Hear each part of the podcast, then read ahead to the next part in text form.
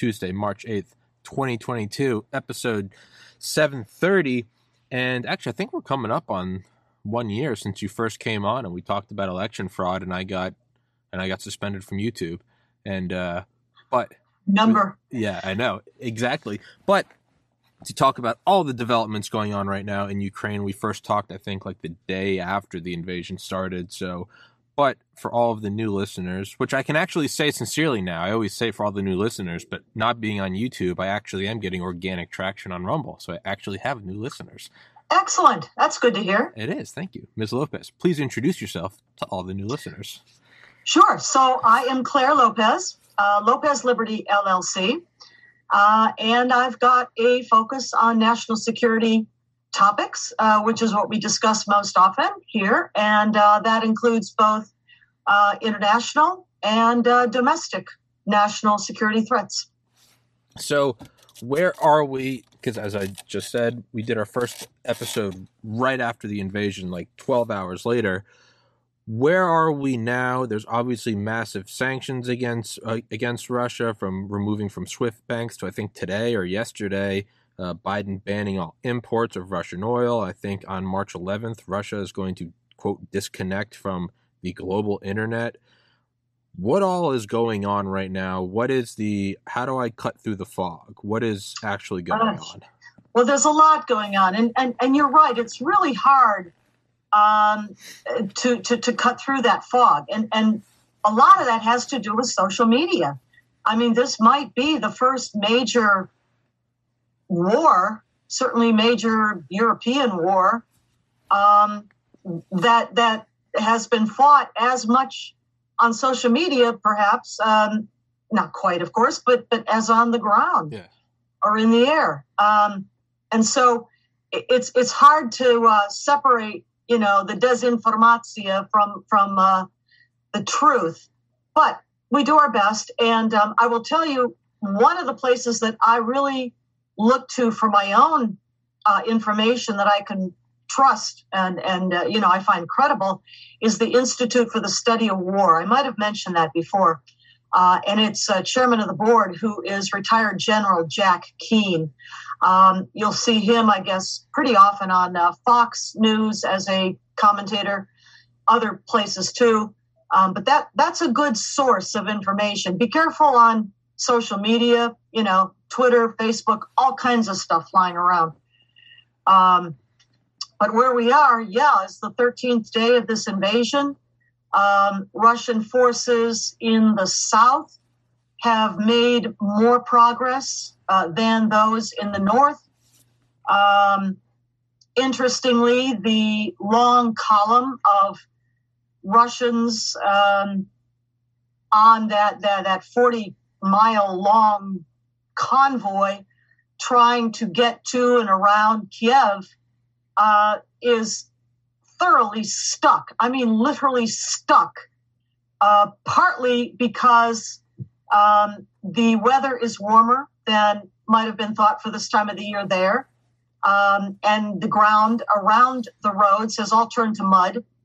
And the Ukrainians, these guys are terrific. I mean, they're they're, they're not only courageous, uh, but but also pretty shrewd and, and pretty smart the way they're going about fighting this. And what they did is they opened up, I guess it's a reservoir, floodgates of a reservoir nearby that, that road that all those vehicles are on and kind of flooded the area just in case there wasn't enough mud.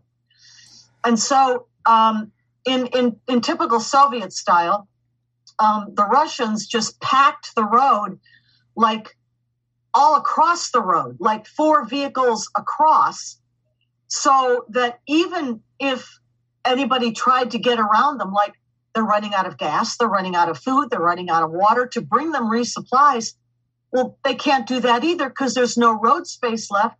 And everything around it's been flooded. Uh, the ground has been flooded and turned to mud. So um, I, I, just don't know why that column is still there.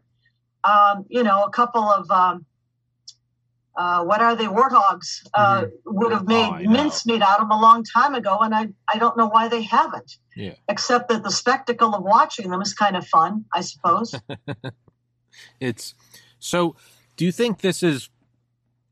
I'm trying to, in my complete limited knowledge of this. Um, obviously, there's you can't do nuclear. That's the end of the world. But it seems like it seems like Putin thought it was going to be a almost like a blitzkrieg, like a lightning sweep, and it's getting completely caught up in a quagmire. Do you think there's any possibility of him trying to save face and leave, or can you not save face? Does, does he have to occupy now, or is it going to lead to like a conventional wholesale destru- destruction of Kiev with Well, I artillery mean, and I- bombs? I, I think Putin is still um, very much determined um, to at least take Kiev and a couple of the other major cities like Kharkiv in the north, Mariupol in the south, maybe Odessa in, in the south and the Black Sea as well. Um, has not been able to do that yet, not any of those that I just named, but he wants to. He's, he's absolutely determined to. Now, I don't know how unanimous the sentiment is in his own senior command, you know, th- those around him, the military command, uh, his his political uh, advisors, um, you know, Sergei Lavrov, the defense minister, seems to be all on board. But how about the rest? Not entirely sure. And as well among the populace, among the Russian people, um, they don't want their sons going off to fight Ukrainians who are fellow Slavs and they were not prepared for this. There was no uh, real transparency or, or, you know, communication between Putin and the people, whose sons, fathers, brothers, and uh, you know, uh, uncles, whatever, are are are being sent to to uh, kill Ukrainian civilians. And here we go again with with this social media, which sends back, you know, the images of destroyed homes I mean, civilian homes, apartment buildings, um, and then you know, dead, dead Ukrainian civilians, uh, uh, elderly people, women, children, not just not just fighters. So um, all of that's going on. Uh, he remains determined, as I say, making as much progress as it seems he can. But you're right that that that blitzkrieg idea that he had in the beginning, which I agree with you. That's that's what he wanted to do and like you know be done in three or four days or something not happening um, i really did expect uh, i think i talked about it that the ukrainians would fight Mm-hmm. and um, indeed that's what's happening not only uh, the army itself but also um, ordinary civilians including members of parliament members of the ukrainian parliament uh, going to uh, local police stations uh, to be handed out weapons ak-47s ammunition uh, a little bit of training maybe and, and this is grandmas grandpas um, you know women young people. I mean very young too young for the military even. Um, so even were putin you know to somehow take the capital at kiev other cities decapitate um, the ukrainian government. By the way total hats off to that president volodymyr zelensky. He spoke today uh, remotely to the British Parliament. What a speech. Um, I'm sure it's recorded if anybody has the chance to go listen to that. Um, it is literally Churchillian. And in the speech, I don't know, Tommy, if you got to see it or I not, I only know. saw part of it. Um, but um, one of the most important parts of that speech, beyond you know asking for more help, uh, was Zelensky um, reciting essentially Churchill's words back in the depths of the darkest days uh, of World War II, the blit during the Blitzkrieg Mhm. uh, by uh, the the Germans, um, uh, the German army, and he Zelensky, you know, quotes practically quotes uh, Churchill: "We will fight. We will never give up. We will fight on the shores. We will fight on the fields. We will fight in the air." I mean, basically quoting Churchill. I mean, it just sends chills up your spine. The entire British Parliament rose to give him a standing ovation.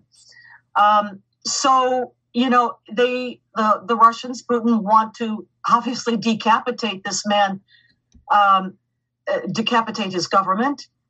Um, you know, this is a guy. Uh, it's interesting who, who comes out of the entertainment world, right? He was a comedian. He was a performer Mhm. Where have we seen that before? um, outsiders, in other words, who are not career politicians, um, you know, coming in, stepping in um, at, at, an absolutely critical time in, in this country's, um, Ukraine's history, um, do or die moment, and absolutely rising to the occasion, uh, as perhaps very few people expected him to do. But uh, he is I mean, he's a worldwide sensation. And again, I'm going back to uh, social media.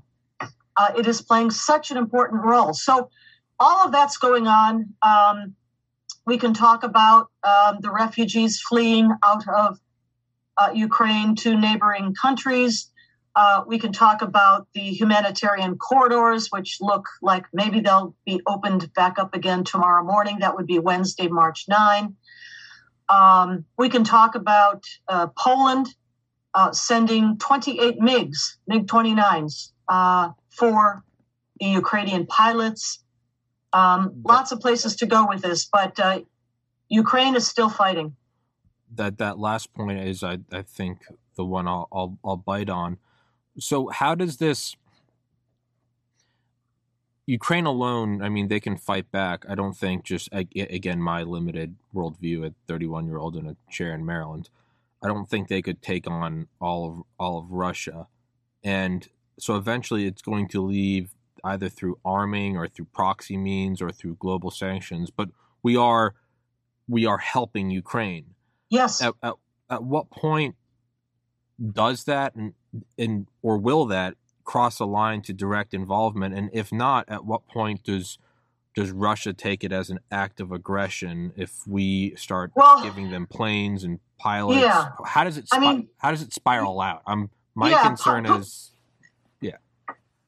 Sorry. Uh, Putin has already spoken about this, and um, you know, basically threatened uh, the West and those who are supplying uh, Ukraine with with weaponry. Um, for example, um, in the absence of, of you know good Ukrainian um, air capability before the arrival of these uh, these fighter jets, for example, um, they have been supplied uh, with um, manpads, surface-to-air missiles, um, which have taken out. I mean, again, here's you know what's true, how much is true, the numbers. Be careful about the numbers, but obviously have taken out um, a number. Let's let's put it that way, a number of uh, Russian air assets to include helicopters and fixed wing craft, um, deadly uh, with, with the Stinger missiles. And then on the ground, um, the supply of the Javelin missiles, uh, anti tank missiles, and, and others like them um, have been very successful at taking out armored uh, vehicles of, uh, of the Russians. So, um, hard to know what the real numbers are, of course. Uh, but but that kind of aid is pouring in because uh, to the west of, of Poland, sorry, to the west of Ukraine is Poland, mm-hmm. um, and also other NATO countries, but particularly Poland, um, through which is is being channeled uh, into Ukraine a whole bunch of of this you know incredibly necessary, um, significant amounts of aid, military aid, humanitarian aid as well, I should add. Um, and then in reverse, you know, um, not just Poland, but but Moldova and and other border countries accepting, I mean, tens and tens and tens of 1000s mm-hmm. of, of Ukrainian refugees fleeing the country. It's up, I think it's over 200,000, or I'm sorry, 2 million, 2 million um, now having fled Ukraine. Um, you know, this is a country previously that had 43, 44 million people. Something like 2 million of those have already fled the country and more are going. So, um, as long as that aid, though, continues to pour in, um, I think the Ukrainians will fight. And, and those MiGs are going to make a difference. And if other planes from other places can come in too, uh, that will only add to these capabilities. Now, I do agree uh, that the United States, NATO countries, other NATO countries um, should not, must not, and probably are not going to get involved in anything like a no fly zone over Ukraine. Uh, that would put our planes, our pilots, in direct um, conflict. I mean, you know, air uh, dogfights, uh, shooting down each other's planes um, with Russia, and and that is something we we should avoid and are avoiding. I, I don't think we're going to change that. Now, you, you talked a lot about sanctions and such, and, and, and we can go there and talk about those kinds of measures too, um, which not only right now are beginning to have an impact, but are going to for months to come, no matter how long this conflict takes. Yeah, yeah. No, my my biggest concern is is, I mean, I think of uh, Dan Carlin's Hardcore History, and he's got a six part series on uh, how World War One started, what caused it, how it kicked off, how it carried out. It's called Blueprints for Armageddon, and I, it, it's better than any audiobook I've ever listened to. It's it's mm. incredible, but he talks about kind of the beginning of it and how at the end generals were asking each other, you know, how did that all start? And they say, oh, if only one knew. We stumbled into it. And JFK actually drew a lot of inspiration from the beginning of World War One when dealing with his cabinet in those recorded meetings about the Cuban Missile Crisis, saying, in 50 years, I don't want people to be living in a nuclear wasteland and say, how did that happen? To say, oh, mm. if only we knew. That's, and this, and, and just let me preface this by saying, hey, you, you have to defend. I mean, on a base level, you have to defend your your homeland. You can't let an, an aggressor just come in and, I mean, truly rape your country. You have to defend it. But when I when I zoom out in, in an admitted selfish way, as an American who's everything, how do I not get involved? It seems like it could very quickly go tit for tat, tit for tat, and next thing we know, the, the the the gears of the of the war machines have started have started moving. And you can't well you can't back down. And that's my yeah.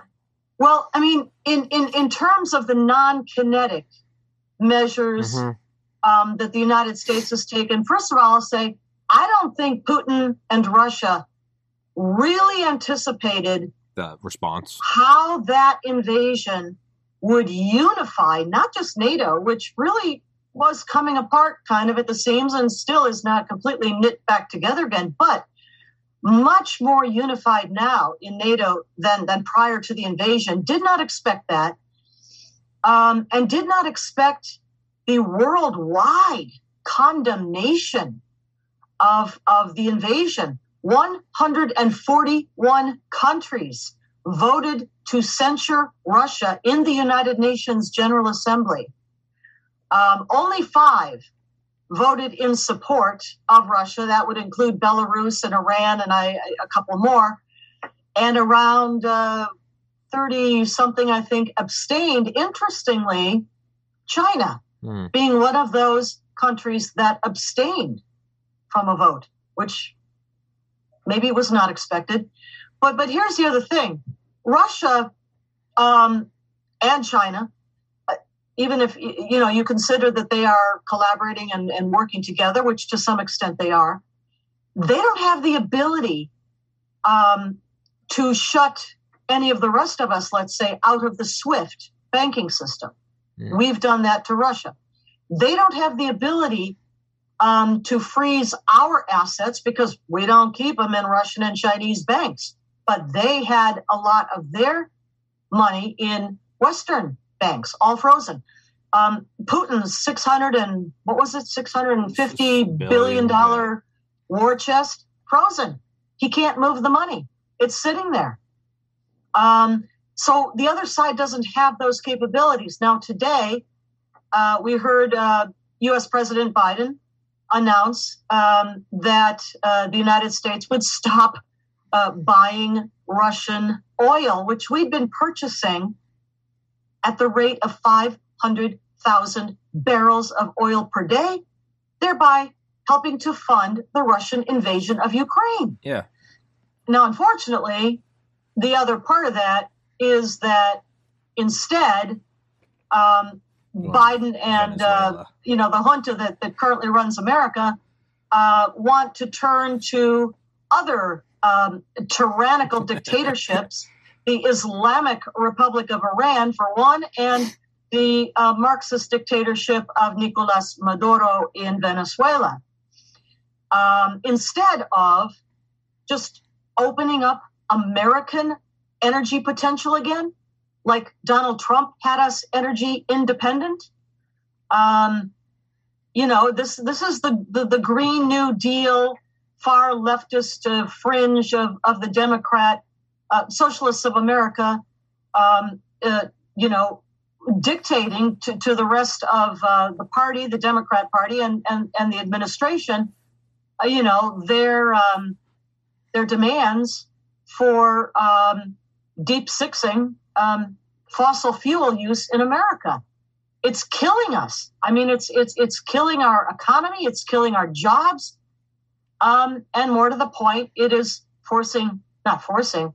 Um, that's the plan uh, that that that has Biden at all turning to dictators are us of the world for fuel, going to, you know, going to OPEC, going to Saudi Arabia, asking them to uh, produce more, please, please, instead of just, you know, opening back up our coal mines, um, our natural gas deposits.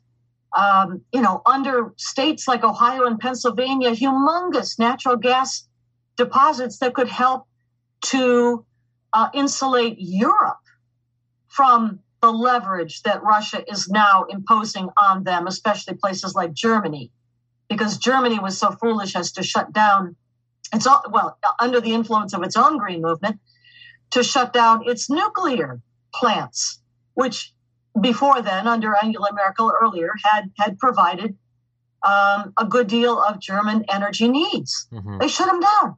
They shut them down, and instead turn to natural gas pipelines. Nord Stream 1, uh, for example, coming under the, the Baltic Sea and from Russia to, to Germany, is, is uh, running. But, you know, the Russians can turn that spigot off anytime they want, and they have, and, and they will again. Um, and now looking towards Nord Stream 2, which the Germans finally said, uh, okay, we'll, we'll pause that one. Well, I don't know if people know, but it, it was already paused.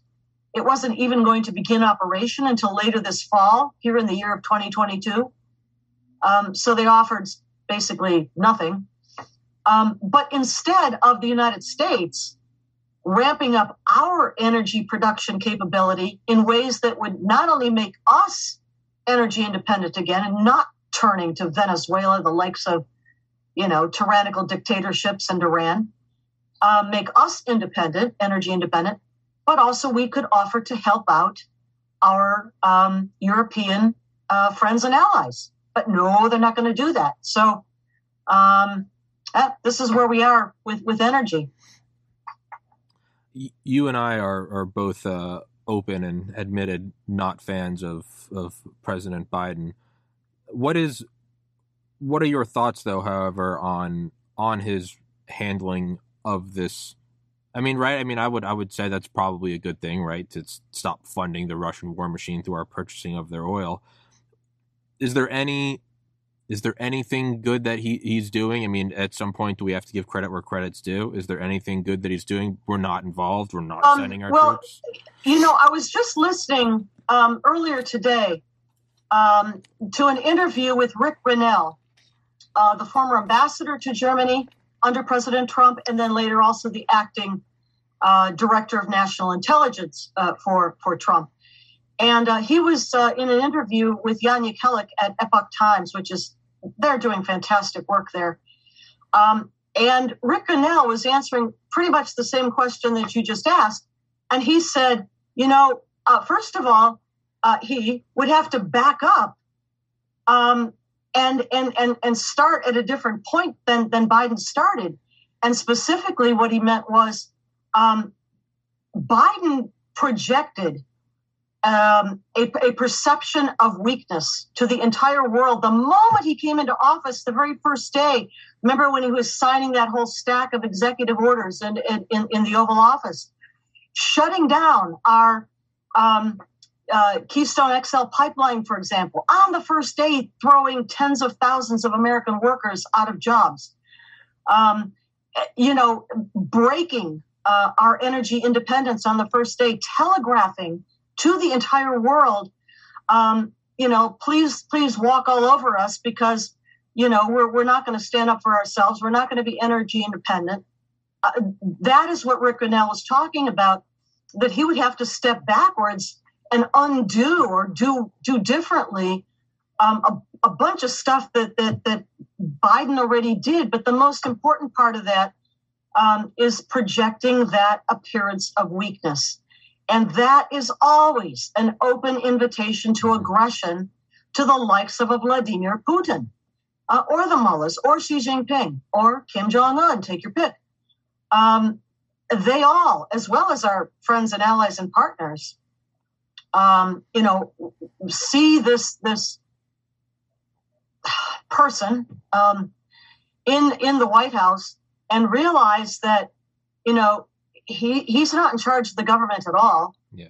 Uh, there's a junta running our government. They know that, and they also know that a lot of those officials are retreads from the Obama years, and that they're all, you know, weak, um, a pile of limp spaghetti altogether, and and they take it. Uh, the aggressors, the, the the rogues among them, take advantage of that, and our friends and allies and partners uh, become very worried, very concerned, and start to think about, you know, how do they maybe take care of themselves because they can't depend on us anymore. Um, so this is a horrible place to be in. Was Rick Grenell's point? Um, is there a credit that we can give where credit is due to to Biden? Well, um, I guess if I think about it, um, yeah, yeah. You know what? He's sent. He's sending Vice President um, Harris uh, to Europe. I guess she's going to talk to the Poles and the Slovaks and um, Czechs and I guess maybe Germans, Poles. Uh, I, I, think I said, and um, yeah, uh, about borders. Uh, she's our border czar, and and and and uh, for you know responsibility for the United States southern border. So I can't wait to see how that goes over there. That that should be really good. Um, you know what else has he done? I mean, okay, stopped buying oil from Russia. It's kind of like, well, when did you stop beating your wife? Yeah. Um, there's no good answer to that. yeah. Um, at the same time, I should I should add this in here. This is not a point in his favor. Biden and and the team are depending on Russia uh, to be an interlocutor uh, between the United States and the Islamic Republic of Iran in the Vienna nuclear talks, where, according to reports, at least coming out, um, if they can be trusted, reports, um, it, it's said that that uh, the United States is just capitulating on everything, um, ready to suspend all sanctions ever imposed on Iran since the beginning of time, apparently. Um, ready to talk about taking the IRGC, the Islamic Revolutionary Guard Corps, off the foreign terrorist organizations list, just like Biden did, I think it was very soon after taking office, took the Houthis, that is the Iranian Shiite uh, rebel militias, uh, off of the FTO list. Um, they're operating in Yemen. And what happened immediately after he did that? He Biden took them off the list. The Houthis began shooting uh, missiles and drones and rockets into the United Arab Emirates. So immediately, when that perception of weakness um, is received, the aggression follows right away. So, yeah, I I don't know what to tell you. Is there so? Is there any way that they that they being the world and all the kind of unified powers, the 141 countries, everyone involved in the banking and the UN, is there any way to give Putin an out? Yes, well, that's already happening, Okay. um, and the out is being provided by China. Okay. Now, China is kind of straddling the fence on this whole thing, not uh, openly uh, backing or approving Russia's invasion of Ukraine, but not totally condemning it outright either. And as I just said a bit ago, abstained from that vote at the UN. Um, but in terms of finances, and, and, and this bears watching. This, this is something we need to look at carefully. China is going to offer Russia a different way of accessing payments for continuing exports of Russian oil and gas and, and whatever else, uh, wheat. Uh, we, we need to talk about food. Uh, grain exports, for example. There are places that still need these things from Russia, but the payments can't be processed anymore. So China is going to offer a way, an alternative way to process the payments so those kinds of exports can still go to the places that need them opening up a whole nother payment plan monetary plan uh, for the world. If you want to do business you got to go through the chinese banking system. That's that's where that's headed. Mm. um, if we don't take care and and uh, well pay attention i think. So how is there a way around that, or is it just you have to choose the lesser of the two evils? Do you want to sanction Russia, or do you want to not feed into the Chinese machine? Is there well, immediately, what, what needs to, to stop is the invasion of Ukraine and the murder of its civilian population, the, the destruction, the wholesale destruction of its cities. That's the imperative. Mm-hmm. That's first. That has to happen first. Now, if negotiations get started in earnest and they're serious about a ceasefire. I saw today, for example, that um, President Zelensky of Ukraine has uh, issued a statement that he would be willing to talk about, for example, the status uh, of the Donbass, of the uh, Donetsk and Luhansk oblasts there, that he would be um, willing to discuss uh, relinquishing any uh, immediate aspirations to join NATO because, as he says, uh, NATO is not ready for Ukraine anyway because Ukraine doesn't meet the criteria to be a member of NATO. So he's willing to put that on the table. You know, I think those might m- might be kind of the off ramps uh, for this conflict, um, because Putin does need an off ramp and he needs to have something uh, to go home with. Yeah.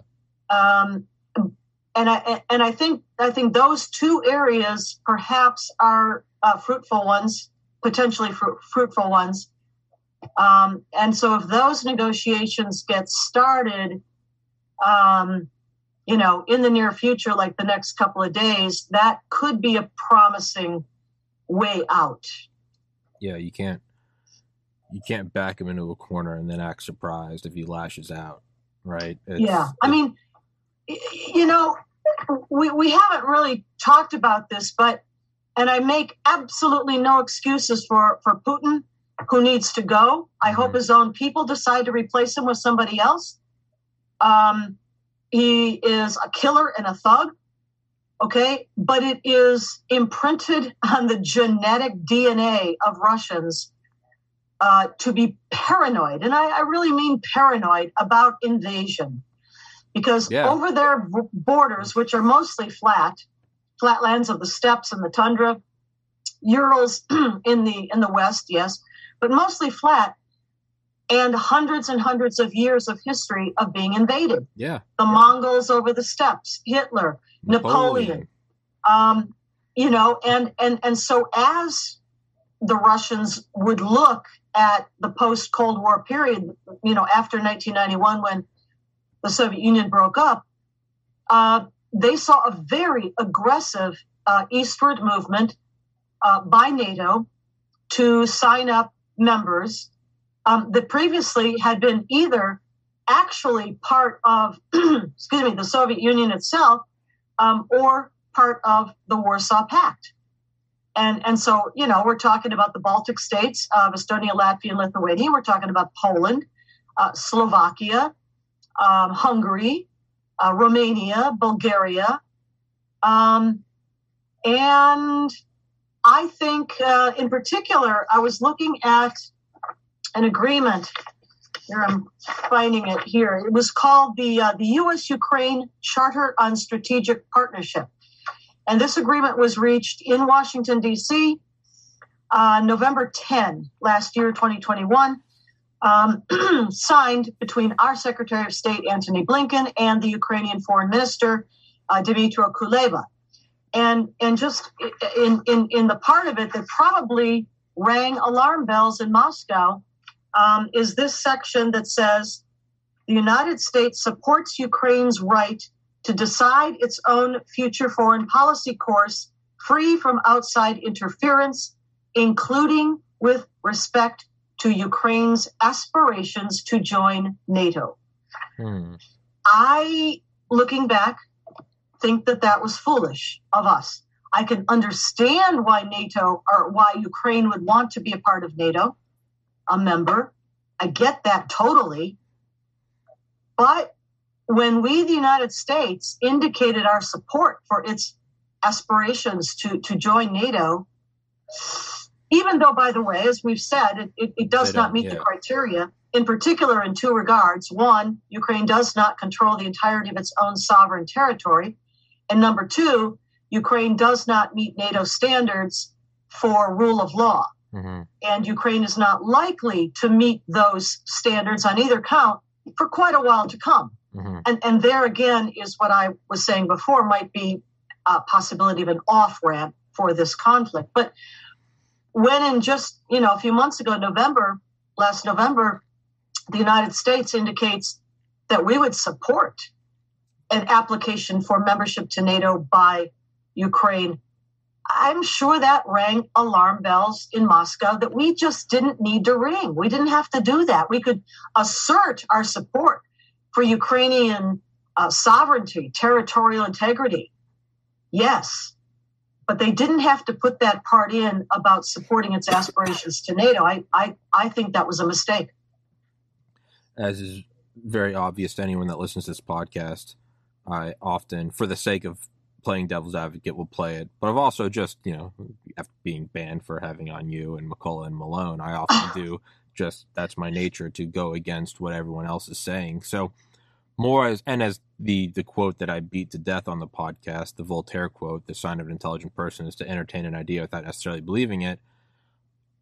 I'm trying to f- try to at least, and I don't, but I'm trying to see Russia's side, if anything, out of in intellectual exercise, be it an imagination or rationalization or no. This this is this is absolutely rational to think like this. Yeah. It, it is. It's not uh, uh irrational at all. Well, well, some people just immediately start screaming and saying, "Oh, you support Putin," and no. But I try no, to. No, I'm just absolutely like, not. I'm like, let's let's put on our thinking caps and at least try. And like the best the best explanation I can come up with if I was a lawyer and I had to defend this person that I didn't agree with, it would be of NATO encroachment or, like you just read, the promise of NATO admission that I mean, I, I can on one hand defend JFK and the embargo on Cuba in October 62 and then not at least see where Russia's coming from a fear of encroaching an encroaching NATO power.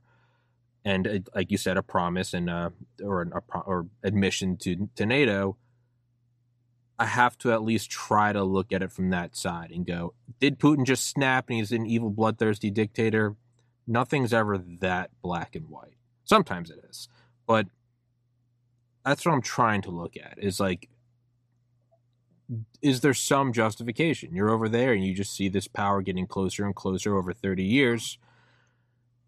Yeah, I mean, if there was a, a Chinese Soviet Union and and you know they uh, all of a sudden they tried to win over Mexico, we'd probably be up in arms. And I don't know if that would justify what's going on right now in Ukraine, but I'm at least trying to put on my thinking cap and go, what's really behind this? And the point of doing that would be so can we create an off ramp that doesn't include a thermonuclear exchange?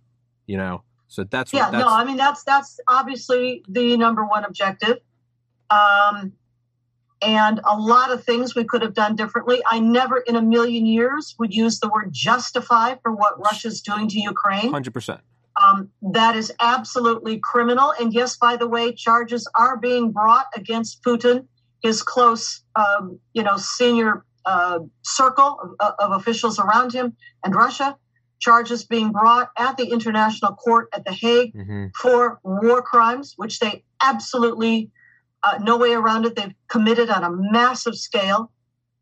uh, and why I say Putin has to go and be replaced by somebody else.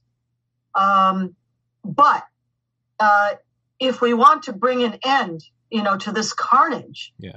we do need to find a way um, to create uh, off ramps Yeah. for Russia, for Putin, um, because without some kind of an off ramp that they're willing to take, uh, you know, they'll just keep pouring uh, men and materiel uh, into Ukraine and overwhelm in sheer numbers what they're not capable of doing in terms of uh, a strategy that's gone awry, um, or you know, actual battlefield planning, which uh, really kind of has shown up the uh, the Russian army as you know not, Not- yeah. quite all that it was cracked up to be. Yeah. Uh, that's useful to know, by the way. Yeah, yeah, yeah. Good, good little piece of of information. Yeah, I keep. I just started a book that I should have read years ago, "The Devil's Chessboard," uh, by David Talbot, and it's kind of like the Dulles brothers and the rise of the CIA. And, um, you know, it, you, you can read now like their their criticisms of FDR and uh, unconditional surrender. And they were saying, no, we you know we got to give like the Nazis like an off ramp and the Imperial Japanese an off ramp not in those exact words but i keep trying to come back to like well where can you get that sort of that gusto between stalin churchill and fdr to do unconditional surrender and really the only conclusion i can come to is was the absence of of multiple nuclear armed nations that's the only way you can kind of use that well, and the fact that I mean, you know, the Allies uh, were winning. I mean, yeah we're, we're winning the war. Uh, in this particular circumstance, the underdog remains Ukraine. It's Yeah. not winning the war. Um, and, and, and so it's a, it's a bit of a different situation than the Allies, you know, facing the Axis powers at, at the end of, uh, of World War II uh, and demanding unconditional surrender because we had the ability to do that because we'd already pounded them into oblivion. Um, and that's not the situation we're faced with right now here. um yeah no no hundred percent i i guess what i meant was the the option still existed to could we negotiate a peace and end it with less blood or do we we can just keep hurling resources at it like we, we were going to do with like the invasion of mainland japan and yes although the, the, the victory was inevitable it was just a, it wasn't if it was when the allies won and the cost. It would have been a question of the Yeah. cost and you know oh yeah no my, and, and civilian lives too. Oh yeah, no, my dad's dad was was 18 and was drafted to be part of the mainland invasion. So like I Mhm. I absolutely would not exist. He would have been cannon fodder. That's just what it was. So Wow. but I look at that and the reason why we were able to do that and not even come to the board and go let's do a negotiation it's because it was just it's it's when not if. We're going to win. We're going to win either a million of our own men or whether atomic bombs, we're going to win the the difference now yes tons of differences and that the underdog is ukraine yeah but it's also like you can't you almost cannot demand unconditional surrender of any nation that possesses a working nuclear device you almost because you always have to factor in they might just go down kicking and screaming and again i know that's very limited I, again I'm 31 years old with a biology degree. I have, I didn't go to the war college. I'm not, you know, I get it. But that's kind of where my mindset is like the end like the Cold War, yeah, it ended, but like the threat of mutual assured destruction never ended. And that's still there and it can still kick up at at any time. As we're seeing with COVID, tyranny tyranny doesn't always come in the form of Nazis or the the British. Like sometimes it comes from the CDC in the year 2022. In the same way, mutual assured destruction never left us, and that's where I'm trying to look at it. Is like, I just don't want us to. And you're right. You cannot excuse what Russia's doing. You cannot justify it. They are war crimes. It doesn't change the physical reality that they are in possession of thermonuclear weapons. That's just what it is. And I guess that's my my logic is like you have to use an off ramp because otherwise it's it's it could be global suicide. Hopefully, I would imagine that Putin's own men would maybe not follow orders or or overthrow him, but I don't know. I don't know where I'm rambling. Cl- I, my my closing thoughts on this is um I did want to ask you. So if we're giving all the javelins and the the stingers to to Ukraine, which includes the Azov battalion, it's reminiscent of the 70s arming the Mujahideen. Are we going to in 30 years is the new Taliban going to be an Azov battalion armed with a bunch of weapons that we gave them in a prior conflict to fight the Russians? Is history just rhyming? Yeah, no, I, I am not seeing that. I mean, obviously, um, Islam, Islamic doctrine, um, is global. Mhm. It, it it it it unifies one point. What is it now? Six uh, Billion, or something? yeah. Seven billion Muslims around the world. Um, it is it is doctrine um, that spans the the world. Um, in Ukraine, yes, there are Nazis. Yes, the Azov Brigade um, has the reputation of Nazi. Okay, but it's limited. It is confined uh, there within Ukraine, and at the moment, uh, their capabilities are going towards fighting the invader, the communists, the Bolshevik Mhm, Russians. mhm. Uh, I mean, it kind of is a throwback, uh, you know, to to the last Yeah, century in, in, yeah. in that sense. But but it's confined. I mean, literally, you know, fascism, Nazism died 75 years ago. It it it, it, it doesn't really exist in any, um, you know, real sense of the term in, in the world today. It exists, yes, there, um, in places in Ukraine, maybe other places in Eastern Europe. Okay, um, but you know. I, I'm not concerned about a Nazi uh, revival. No, Yeah, Yeah. and it's uh, obviously everything's everything's much more concerned about uh, communism and you know the Bolshevik revival than I am about Nazis. Yeah, I mean, and obviously everything's perfectly clear in, in in hindsight, right? You can always look back and go, "Oh, we shouldn't have armed the Mujahideen." It's like, well, at the time we weren't concerned with 9/11; we were concerned with the Cold War, and so we're arming the guys that are fighting against the guys that we don't like. Well, I mean, we we we supplied Soviet Russia during World War II also, That's what I mean. Because at some point you have to choose yeah, uh, what's the immediate, most important, critical task in front of us, and then we'll deal with the other one after. yeah, And, and sometimes you just have to do that, but there's just no comparison. yeah, yeah, you know, between remnants of Nazi ideology, fragmented remnants left over from the last century, and a globalized communism, a Bolshevik um, ideology that is still very much alive and kicking, in large part not just due to Moscow, but to Beijing today and the Chinese Communist Party. Yeah, no, uh, yeah, I know. I'm, I'm, I'm, I'm agreeing with you. It's we can always look back and go, you shouldn't do this because it's going to lead to. No, you have to put yourself in the mindset of it's World War II. Hey, you guys are about to fight them during the Cold War. Right now, you're worried about the Nazis and the Japanese, and then, yeah, it, it's it's always easy to again me and my my air conditioned apartment. You know, hey guys, you should do this, and it's like, am I really trying to you know look back and criticize Patton and and Marshall and yeah, so. I don't know. Thought exercises. I just don't want there to be global thermonuclear war. I do think, Hmm. I do think that, uh, I do think Clare and I should go to Ukraine and act as undercover journalists and do a podcast from a battlefield, just shells dropping all around us. Oh, It's- that sounds like fun. it yeah. would it would get us some views. It might be the end, but you know, we'd at least get some views. Yeah. Um, well, I've, I've actually been in a war zone before. Um, No good. had an RPG take off uh, a chunk of my roof while we were inside, uh, my husband and I and our then uh, little girl. Um, and then another night we got mortared for three hours straight. So it's not much fun. Uh, you know, Tommy, you're a young guy. You go for it. I'll, I'll be your I'll be your contact back here at home. You'll you'll take over the podcast for me.